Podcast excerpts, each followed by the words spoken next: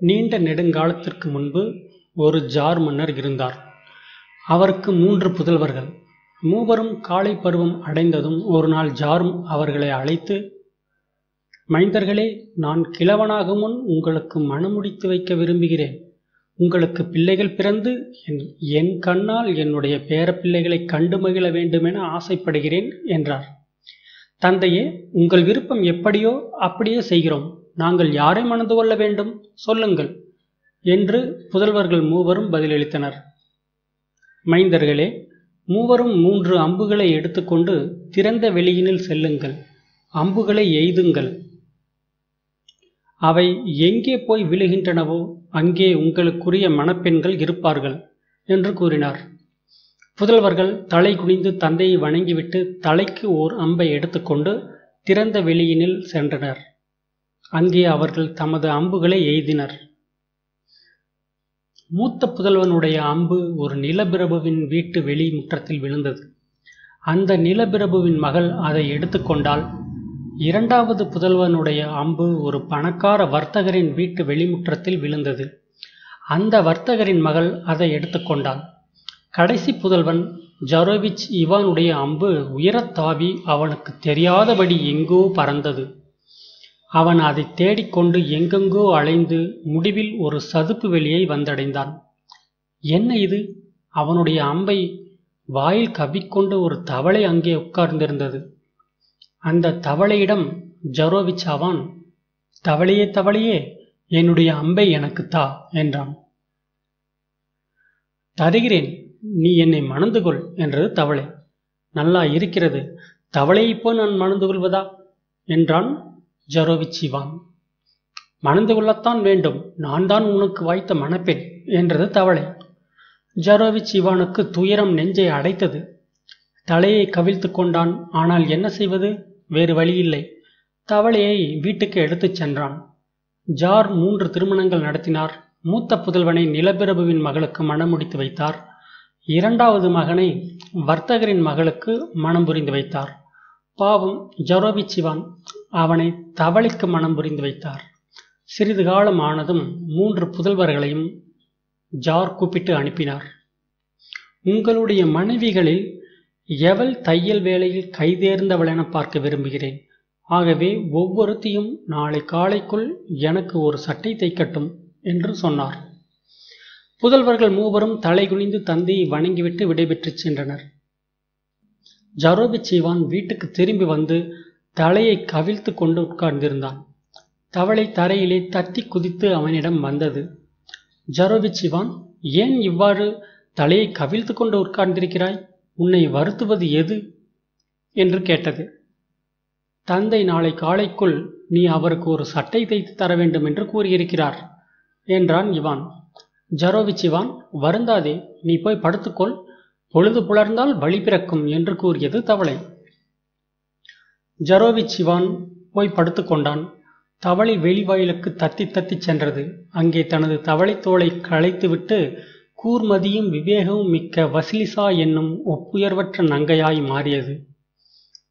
கையை தட்டி கூவி அழைத்தாள் அந்நங்கை. என் பணிப்பெண்களே சேடிப்பெண்களே சீக்கிரம் இங்கே வந்து வேலையை ஆரம்பியுங்கள்.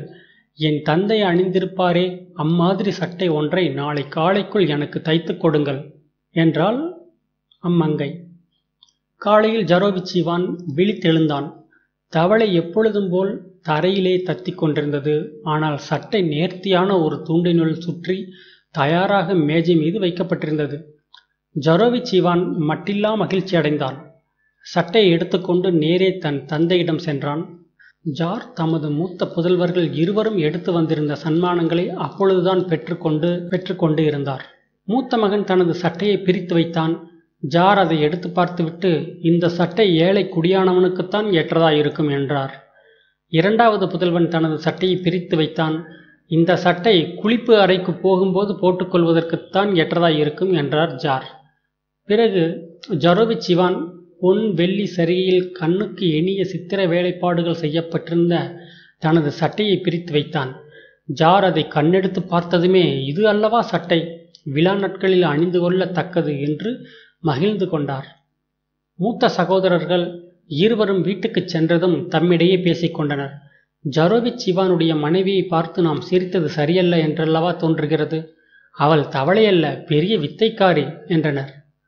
மீண்டும் ஜார் மூன்று புதல்வர்களையும் கூப்பிட்டு அனுப்பினார். உங்கள் மனைவிகள் நாளை காலைக்குள் எனக்கு கொஞ்சம் ரொட்டி தயாரிக்கட்டும் என்றார். சமையல் வேளையில் எவள் சிறந்தவள் என தெரிந்து கொள்ள விரும்புகிறேன் என்று கூறினார். ஜரோவிச் தலையை தொங்கவிட்டு கொண்டு வீட்டுக்கு திரும்பி வந்தான். ஜரோவிச் ஏன் இவ்வளவு வருத்தமாயிருக்கிறாய்? என்று தவளை அவனை விசாரித்தது.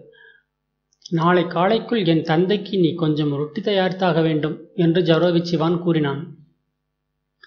ஜரோவிச்சிவான் வருந்தாதே நீ போய் படுத்துக்கொள் பொழுது புலர்ந்தால் வழி பிறக்கும் என்றது தவளை.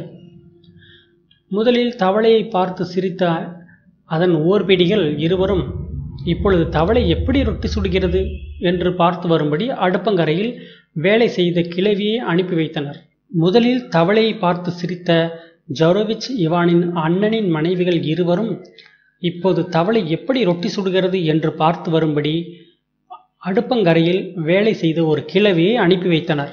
ஆனால் தவளை கொல்லாதது தன் ஓர்பிடிகளின் எண்ணத்தை புரிந்து கொண்டு விட்டது.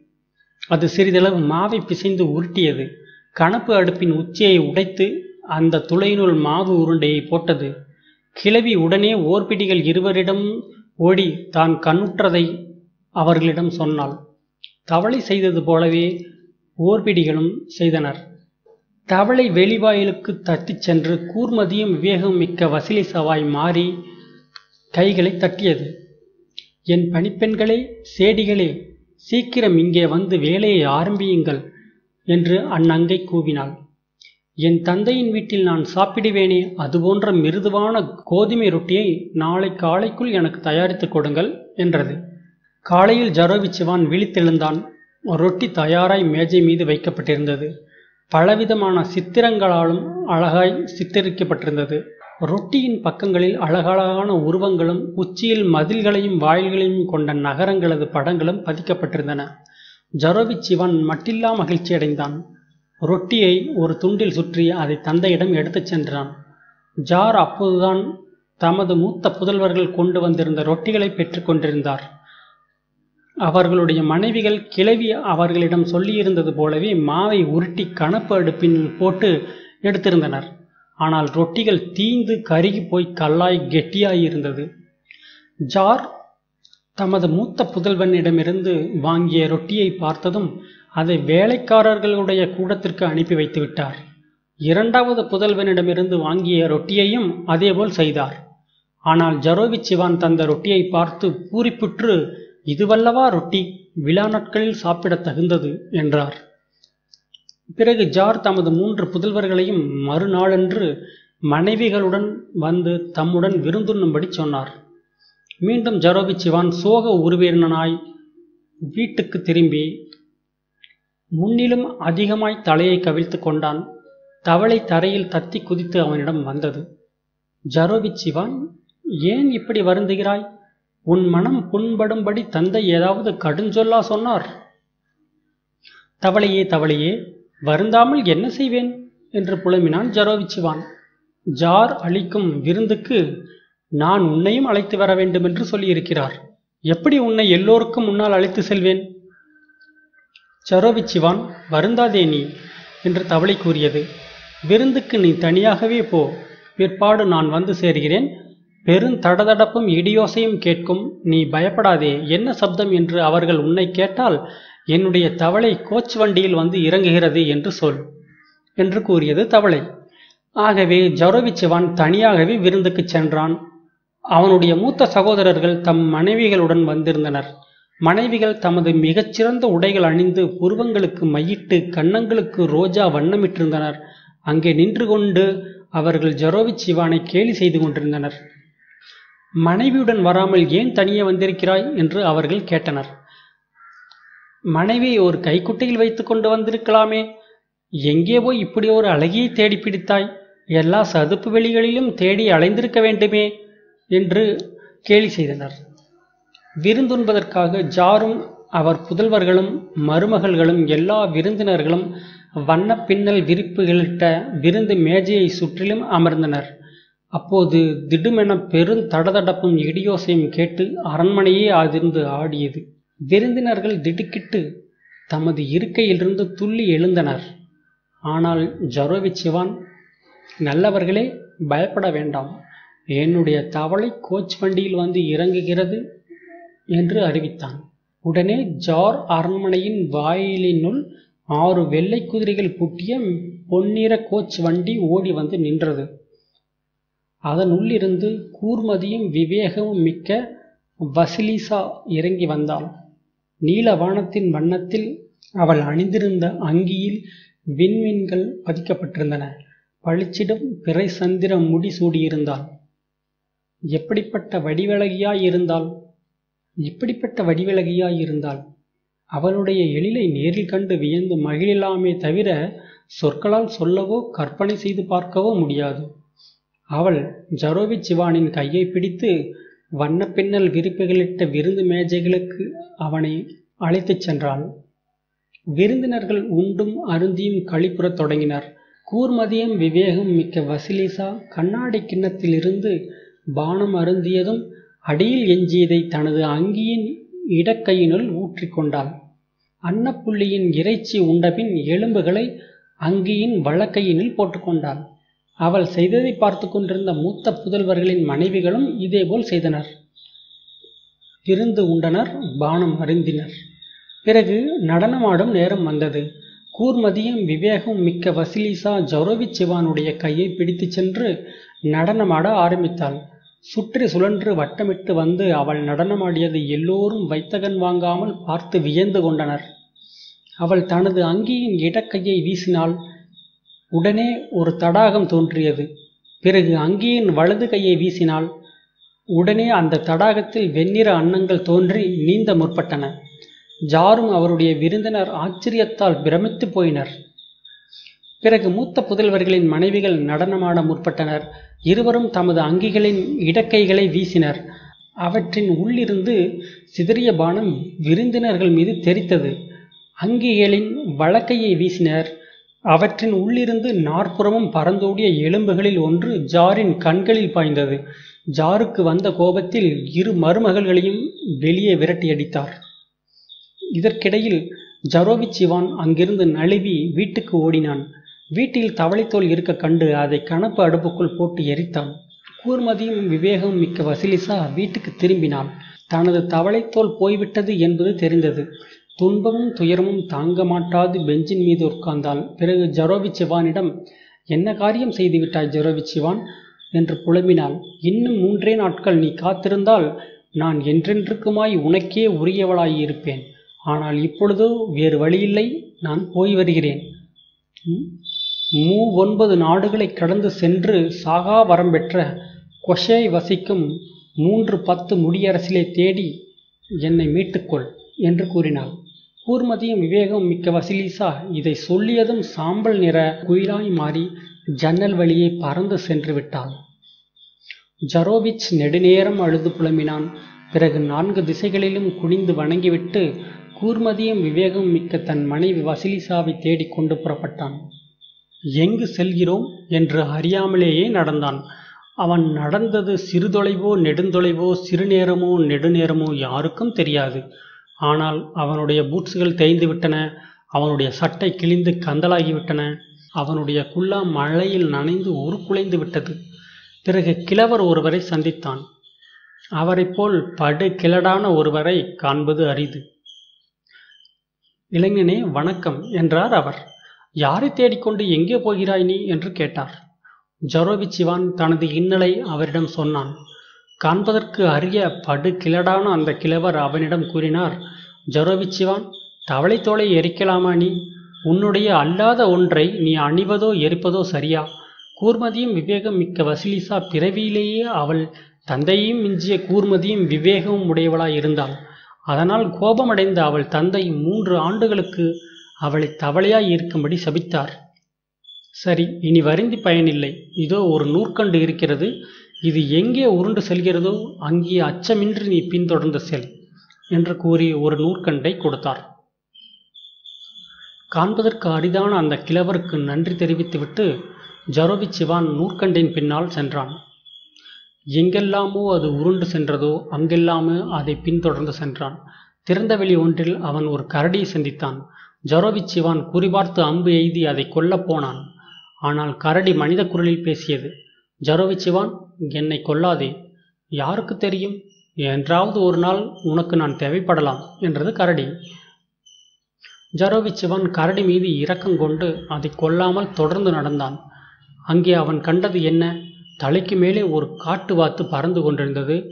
ஜரோவிச் சிவான் குறிவார்த்து அம்பு எய்தி அதை கொல்லப் போனான். ஆனால் அது மனித குரலில் பேசியது. ஜரோவிச் சிவான் என்னை கொல்லாதே. யாருக்கு தெரியும்? என்றாவது ஒரு நாள் உனக்கு நான் தேவைப்படலாம் என்றது. ஜரோவிச் சிவான் வார்த்தை கொள்ளாமல் தொடர்ந்து நடந்தான். அப்போது ஒரு முயல் ஓடி வந்தது. ஜரோவிச் சிவான் அவசரமாய் குறிபார்த்து அம்பு எய்தி அதை கொல்ல போனான். ஆனால் முயல் மனித குரலில் பேசியது ஜரோவிச் சிவான் என்னை கொல்லாதே. யாருக்கு தெரியும்? என்றாவது ஒரு நாள் நான் உனக்கு தேவைப்படலாம் அல்லவா? என்றது. ஜரோவிச் சிவான் முயலை கொல்லாமல் தொடர்ந்து நடந்தான். நீலக்கடல் அருகே வந்து சேர்ந்தான். அங்கே ஒரு பைக் மீன் மூச்சு திணறிப் போய் மணற்கரையில் கிடப்பதைக் கண்டான். ஜரோவிச் சிவான் என் மீது இரக்கங்கொண்டு நீலக்கடலில் என்னை தூக்கி போடேன் என்று அந்த மீன் மன்றாடியது. ஆகவே ஜரோவிச் சிவான் அந்த மீனை தூக்கி கடலில் போட்டுவிட்டு கரையோரமாய் நடந்தான். நெடுநேரம் ஆயிற்றோ சிறிது நேரம் ஆயிற்றோ யாருக்கும் தெரியாது. முடிவில் நூற்கண்டு ஒரு காட்டினுள் உருண்டு ஓடியது. காட்டில் ஒரு சிறு குடிசை கோழிக்கால்கள் மீது நின்று பம்பரம் போல் சுழன்று கொண்டிருந்தது. குடிசையே குடிசையே முன்பு ஒரு காலத்தில் நீ நின்ற நிலையில் முன்புறம் என்னையும் பின்புறம் காட்டையும் பார்க்க நில் என்று ஜரோவிச்சிவான் கூறினான். குடிசை தனது முன்புறம் அவனையும் பின்புறம் காட்டையும் பார்க்க திரும்பி நின்றது ஜரோவிச்சிவான் அதனுள் சென்றான். சூன்யக்காரி பாபாயாக உள்ளே அடுப்படி பரணி முனையில் படுத்திருந்தாள். குடிசை கூரையில் கோணமுக்கு குத்தும்படி அவளுக்கு மிக்க பிடித்த அந்த சயன கோலத்தில் இருந்தாள். இளைஞனே நீ இங்கு வரும் காரணம் என்ன என்று கேட்டாள் பாபா யாகா யாரை தேடி வந்திருக்கிறாய் இளைஞனே? உனக்கு என்ன வேண்டும் சொல்லு? என்று கேட்டாள். முதலில் என்னை நீராவியில் குளிப்பாட்டி உணவும் பானமும் கொடு கிளவியே அதன்பின் உன் கேள்விகளை கேள் என்றான் ஜரோவிச்சிவான். அவ்வாறே பாபா யாகா அவனை நீராவியில் குளிப்பாட்டி உணவும் பானமும் தந்து படுக்க வைத்தாள். அதன்பின் ஜரோவிச்சிவான் கூர்மதியும் விவேகம் மிக்க தன் மனைவி வசிலிசாவை தேடி அலைவதாக அவளிடம் சொன்னான் அவள் எங்கிருக்கிறாள் என்று எனக்கு தெரியும் என்றாள் பாபா யாகா. சாகாவரம் பெற்ற கொஷை அவளை தன் பிடியில் இரித்து வைத்திருக்கிறான். அவளை விடுவித்து கொண்டு வருவது மெத்த கடினம். ஏனென்றால் கொஷையை வெற்றி கொள்வது எளிய காரியமல்ல. அவனுடைய சாவு ஒரு ஊசி முனையில் இருக்கிறது. ஊசி ஒரு முட்டையினுள் இருக்கிறது. முட்டை ஒரு பெட்டை தாராவினுள் இருக்கிறது. தாரா ஒரு முயலினுள் இருக்கிறது. முயல் ஒரு பெட்டியினுள் இருக்கிறது. பெட்டியானது சாகாவரம் பெற்ற கொஷே என்ற கண்ணின் கருமணி போல காத்து வரும் உயரமான ஓர் ஓக்கு மரத்தின் உச்சியில் இருக்கிறது என்று கூறினாள் பாபா யாகா அவனுடைய சாவு ஓர் ஊசி முனையில் இருக்கிறது. ஊசி ஒரு முட்டையினுள் இருக்கிறது. முட்டை ஒரு பெட்டை தாராவினுள் இருக்கிறது. தாரா ஒரு முயலினுள் இருக்கிறது. முயல் ஒரு பெட்டியினுள் இருக்கிறது. பெட்டியானது சாகாபரம் பெற்ற கொஷை தன் கண்ணின் கருமணி போல காத்து வரும் உயரமான ஓர் ஓக்கு மரத்தின் உச்சியில் இருக்கிறது என்று கூறினாள் பாபா யாகா ஜரோவிச் சிவான் அன்று இரவை பாபா யாகாவின் குடிசையில் கழித்தான். காலையில் அவள் அந்த உயரமான ஓக் மரம் எங்கிருக்கிறது என்று அவனிடம் சொன்னாள். அவன் நெடுநேரம் நடந்தானோ என்னமோ யாருக்கும் தெரியாது. ஆனால் எப்படியோ அந்த உயரமான ஓக் மரத்தை வந்தடைந்தான். நெடிது உயர்ந்த ஓக் மரம் ஆடி அசைந்து சலசலத்தது.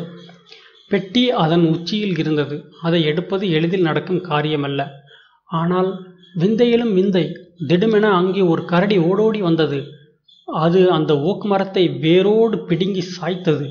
பெட்டி கீழே விழுந்து உடைந்தது. பெட்டியின் உள்ளிருந்த ஒரு முயல் தாவி குதித்து ஓட்டமாய் ஓடியது. ஆனால் உடனே மற்றொரு முயல் அங்கே தோன்றி அதை விரட்டிச் சென்றது. முதலாவது முயலை அது பிடித்து சுக்குநூறாய் பீத்தெறிந்தது அந்த முயலினுள் இருந்த பெட்டைத்தாரா வெளியே பறந்து வானுயர உயர்ந்து சென்றது.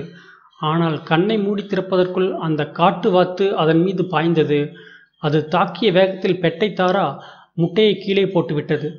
முட்டை கீழே நீலக்கடலுக்குள் விழுந்தது. இதைக் கண்ட ஜரோவிச் சிவான் கண்ணீர் வடித்து வருந்தினான். கடலிலிருந்து எப்படி முட்டையை தேடி எடுப்பது என்று கலங்கினான். ஆனால் இருந்தாற்போலிருந்து அந்த பைக்மீன் அம்முட்டையை கவ்விக்கொண்டு கரைக்கு நீந்தி வந்தது. ஜரோவிச் சிவான் அந்த முட்டையை வாங்கி உடைத்தான். அதனுள் இருந்த ஊசியை எடுத்து அதன் முனையை ஒடிக்க முயன்றான். அதை அவன் பலமாய் வளைக்க சாகாவரம் பெற்ற கொஷை மேலும் மேலும் துடியாய் துடித்து வளைந்து நெளிந்தான். ஆனால் அவன் என்ன துடி துடித்தும் பயனில்லை. ஜொரோவிச் சிவான் ஊசி முனையை உடைத்து விட்டான்.